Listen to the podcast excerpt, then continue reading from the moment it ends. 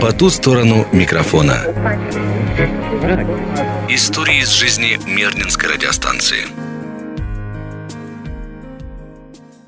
Денис Придонов в студии. Здравствуйте. В далеком 2000 году на базе Мирнинской телестудии появилось радио «Алмазный край», самое оперативное средство массовой информации. У жителей алмазной столицы, а чуть позже и всего Мирнинского района появилась возможность узнавать о событиях, которые произошли буквально несколько минут назад. Сейчас радио «Алмазный край» — это безостановочный конвейер по выпуску новостей, развлекательных программ, познавательных рубрик, разноплановой музыки. Это современная аппаратура и дорогостоящие микрофоны. Но сегодня мы поговорим о радио образца нулевых и начала десятых. У нас на связи Юлия Савинцева, главный редактор радио «Алмазный край» с 2009 по 2014 год. Юлия Анатольевна, здравствуйте. Добрый день. Расскажите про вашу встречу, а после и знакомства с Мирнинской телерадиостудией. Как все начиналось? Начиналось в 2000 году. Я пришла, радиостанция работала несколько месяцев, только самых первых. Главным редактором был Юрий Пронько он уже понимал хорошо, что мы должны построить, какой будет у радиостанции формат, к чему мы идем. И поэтому, кстати, нам было легче, потому что мы уже знали, мы не метались, не изобретали ничего, мы уже понимали, что именно мы хотим построить. Дюгай Олег работал уже звукорежиссером, полностью взял на себя оформление радиостанции, монтаж программ со своим вкусом, со своим стилем, и, собственно говоря, вот последующие много лет этот стиль так и был выдержан музыкальный, который задал в свое время Олег Дюгай.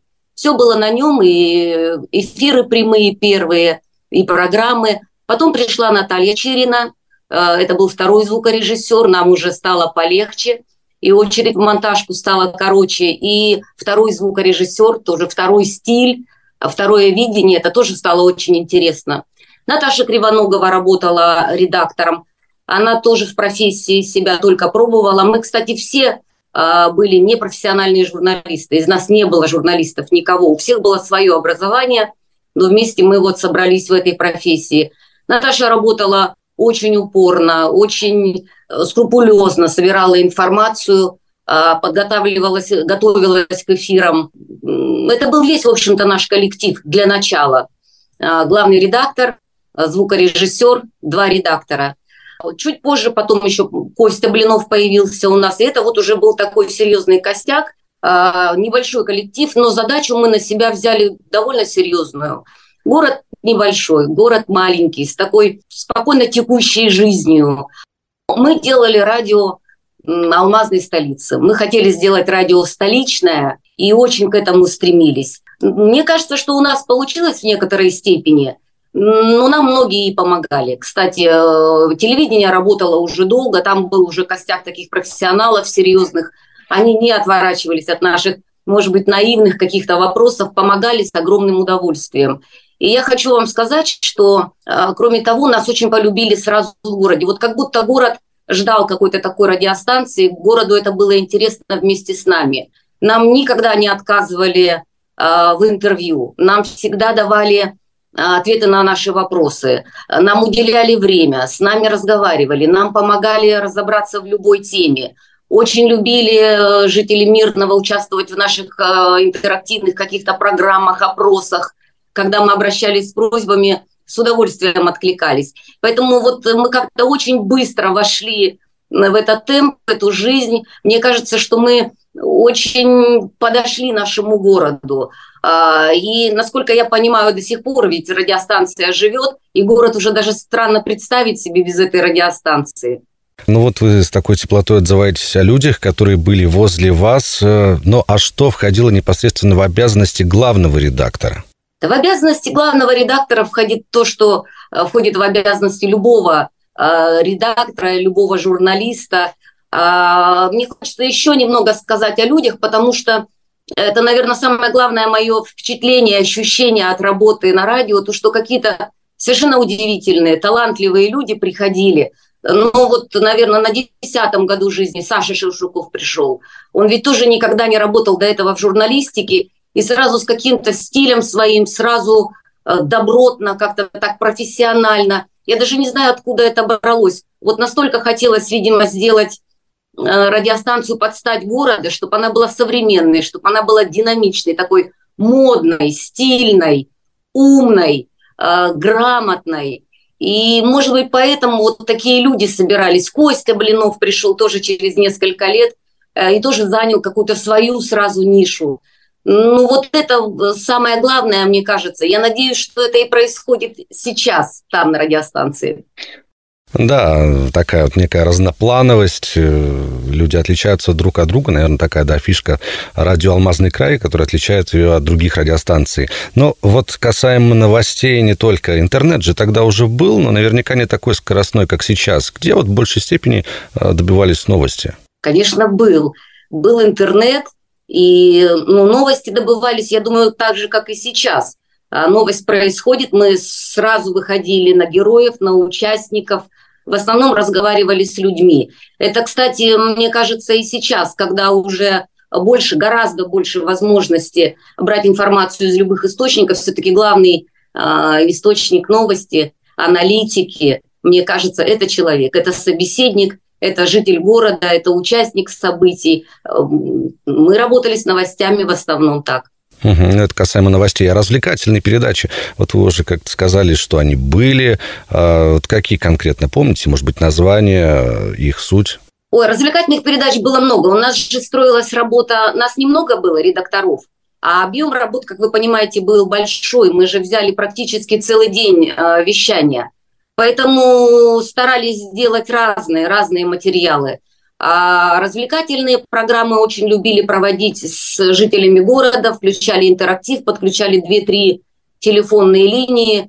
Очень любили какие-то делать, э, подбирать вопросы интересные, викторины проводить, просто говорить о музыке, просто говорить о жизни, о детях, о друзьях. Это и было наше развлечение. Обсуждали фильмы, тоже была очень популярная программа. Обсуждали путешествия, кто куда ездил, кто что видел – это мы очень любили, и это очень любили в городе. Ну, это в рамках утреннего шоу, да, с 9 это до 11? Это было и в рамках утреннего шоу, мы могли и вечерние дела. Вы понимаете, у нас э, радио постоянно старалась что-то менять. Мы не очень любили такие форматы жесткие, которые бы выдерживались годами, э, проходили какие-то программы, мы меняли их, меняли время – старались сделать так, чтобы все время было движение какое-то. Цензура-то она всегда была, в разные времена где-то строже, где-то менее строже. Вот как с цензурой обстояло э, дело в те времена? Кто-нибудь со стороны следил за тем, что творится в эфире? Сложный вопрос. Мы не сталкивались с этим. Мы как-то понимали сами. А даже не в том плане, а какие темы можно поднять и какие нельзя. Для нас самая главная цензура была в том, как грамотно мы подаем информацию, как правильно звучит наша речь, а, как правильно мы строим программы. Вот это была главная цензура для нас. А в выборе новостей мы не сталкивались с этим, честно, вот от, от всего сердца говорю вам. Не было такого, что мы подняли какую-то тему, нам позвонили или пришли и сказали, нет, ребята, а, мы не разрешаем вам говорить на эти темы. Я не столкнулась с этим ни разу. Угу. Ну, главный наверное, критерий успеха – это многочисленные отклики от слушателей, да, которые подсказывали вам, что вы движетесь именно в верном, а, в том правильном направлении. Это было для нас очень важно. И, в принципе, я сказала уже, изначально мы ставили перед собой именно эту цель – работать в постоянном контакте с городом, постоянно слушать, что нам говорят, а, постоянно прислушиваться к тому, что, какой запрос идет на какие темы. Вот это было очень важно. А сейчас вы живете в Санкт-Петербурге. Сфера вашей деятельности как-то пересекается с радио, ну, хоть на чуть-чуть. У нас очень многие, кстати, вот удивительное дело, журналистика, может быть, не обязательно радиожурналистика, но журналистика, она, да, действительно как-то вот входит на всю жизнь. Юра Пронько сейчас главный редактор на Царьграде, очень известный канал. Наташа Кривоногова уехала в Новосибирск и, по-моему, всю оставшуюся свою карьеру посвятила а, средствам массовой информации в мэрии Новосибирска. Тимур Мамонов работал у нас, потом работал на телевидении в Мирном, сейчас работает здесь, в Санкт-Петербурге, на Первом канале. Очень многие вот мои коллеги, многие мои друзья, знакомые, они так и остались в журналистике. Я нет, я как зритель. Но, тем не менее, тот период вашей жизни, насколько важным он был и как часто вы его вспоминаете? Ну, конечно, важным. Я хочу сказать, что э, вот возвращаясь назад, вспоминая, как мы работали, что мы делали, я хочу вам сказать самое главное. Э, у меня полная уверенность, что у нас все получилось. Мы сделали именно то, что хотели. Мы не зря старались, мы не зря провели эти годы. Мы сделали для города то, что вот э, должно было быть, то, что должно было состояться. Чего я, кстати, и вам желаю. Очень надеюсь на то, что все, кто работают там дальше, они идут следом за нами и приносят свое что-то новое.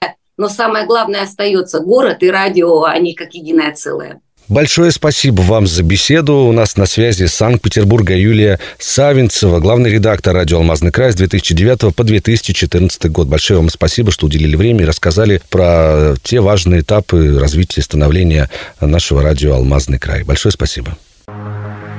По ту сторону микрофона. Истории из жизни Мирнинской радиостанции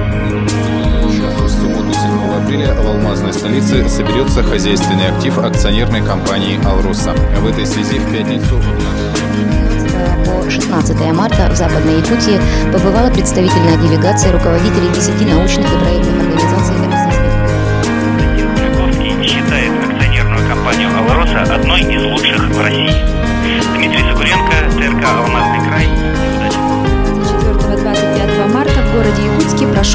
прошел открытый чемпионат Республики Саха-Якутия по спортивным танцам и акробатическому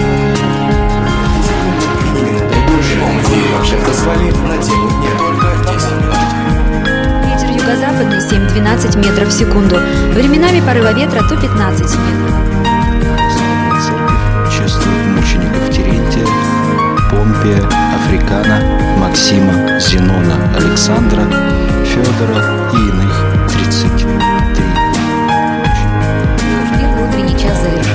прощаюсь с вами. В течение следующих двух часов вы заслушиваетесь уже без